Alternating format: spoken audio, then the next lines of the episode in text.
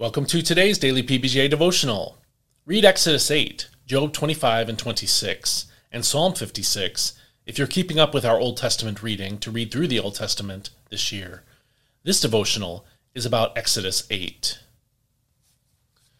Then the Lord said to Moses, Go to Pharaoh and tell him that this is what the Lord says Let my people go, so that they may worship me. But if you refuse to let them go, I will plague your whole country with frogs. The Nile will teem with frogs, and they will come into your palace, and up to your bedroom, and onto your bed, and into the houses of your officials and your people, and into your ovens and kneading bowls. The frogs will come up on you, and your people, and all your officials. And the Lord said to Moses, Tell Aaron, Stretch out your hand with your staff over the rivers and canals and ponds, and cause the frogs to come up onto the land of Egypt. So Aaron stretched out his hand over the waters of Egypt, and the frogs came up and covered the land of Egypt. But the magicians did the same thing by their magic arts, and they also brought up frogs onto the land of Egypt. Pharaoh summoned Moses and Aaron and said, Pray to the Lord to take the frogs away from me and my people. Then I will let your people go, that they may sacrifice to the Lord. Moses said to Pharaoh, You may have the honor over me when shall I pray for you and your officials and your people, that the frogs, except for those in the Nile, may be taken away from you and your houses? Tomorrow, Pharaoh answered. May it be as you say, Moses replied, so that you may know that there is no one like the Lord our God. The frogs will depart from you and your houses, and your officials and your people. They will remain only in the Nile. After Moses and Aaron had left Pharaoh, Moses cried out to the Lord for help with the frogs that he had brought against Pharaoh. And the Lord did as Moses requested, and the frogs in the houses, the courtyards, and the fields died. They were piled into countless heaps, and there was a terrible stench in the land. When Pharaoh saw that there was relief, however, he hardened his heart and would not listen to Moses and Aaron, just as the Lord had said. Then the Lord said to Moses, Tell Aaron, Stretch out your staff and strike the dust of the earth, that it may turn into swarms of gnats throughout the land of Egypt. This they did, and when Aaron stretched out his hand with his staff and struck the dust of the earth, gnats came upon man and beast. All the dust of the earth turned into gnats throughout the land of Egypt. The magicians tried to produce gnats using their magic arts, but they could not, and the gnats remained on man and beast. This is the finger of God, the magicians said to Pharaoh. But Pharaoh's heart was hardened, and he would not listen to them, just as the Lord had said.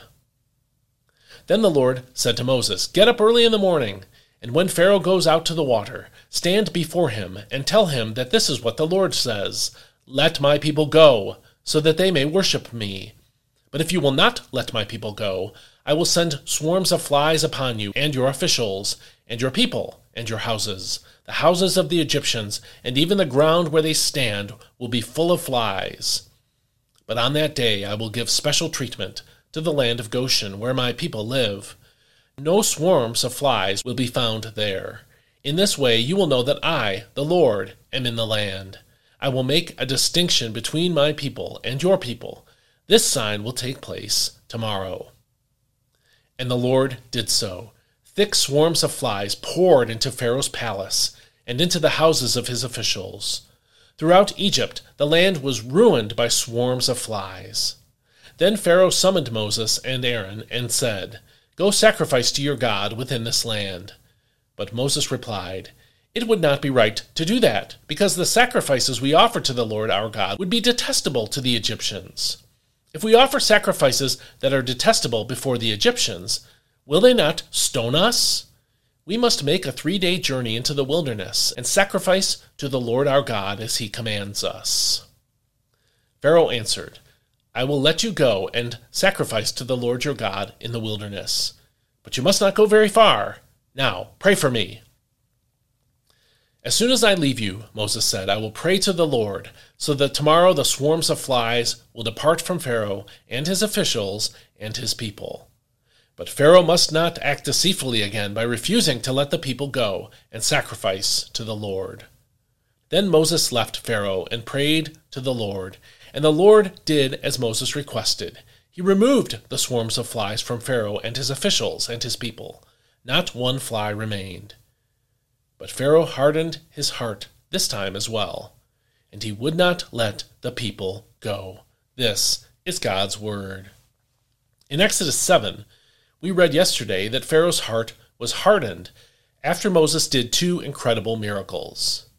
Part of that hardening of his heart, it would seem, was related to the fact that his sorcerers were able to turn their staffs into snakes and were able to turn the water into blood, just like Moses and Aaron did. Although Moses' snake ate theirs, and Moses was able to generate a whole lot more blood, in Pharaoh's mind, perhaps, he had access to as much supernatural power as Moses did, again, because the magicians could do similar things. Today, however, as we read in Exodus 8, Pharaoh's sorcerers were able to make frogs just as Moses and Aaron did, as we saw in verse 7. Still, there was something about the plague of frogs that affected Pharaoh in a different way than the previous plagues. Because even though the magicians did the same things by their secret arts, as verse 7 in the NIV puts it, Pharaoh summoned Moses and Aaron and said, Pray to the Lord to take the frogs away. Again, verse 8 in the NIV. Maybe the plagues were having a cumulative effect. But for the first time, Pharaoh looked to God for relief. He received that relief too. But to emphasize to Pharaoh that this really was an act of God and not a mere coincidence, Moses allowed Pharaoh to choose the time when the frogs would go away. We saw that in verse 10. I don't know why he said tomorrow, as verse 10a tells us. I would have said immediately, ASAP. Do it right now. Just as he asked, however, the frogs all, um, croaked the very next day, according to verse 13. Before the sun went down, however, Pharaoh hardened his heart, according to verse 15, and would not let God's people go. Why exactly did Pharaoh harden his heart? Verse 15 says, It happened when Pharaoh saw that there was relief. That's the NIV's wording. We do this sometimes too. We suffer because of our sin, or just because of the foolish choices we make.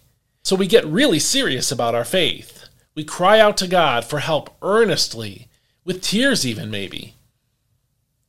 As soon as there's relief, however, we return to our unbelieving ways.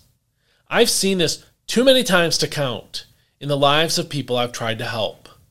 They come to us in pain and in fear admitting that they've neglected the Lord and sinned against Him.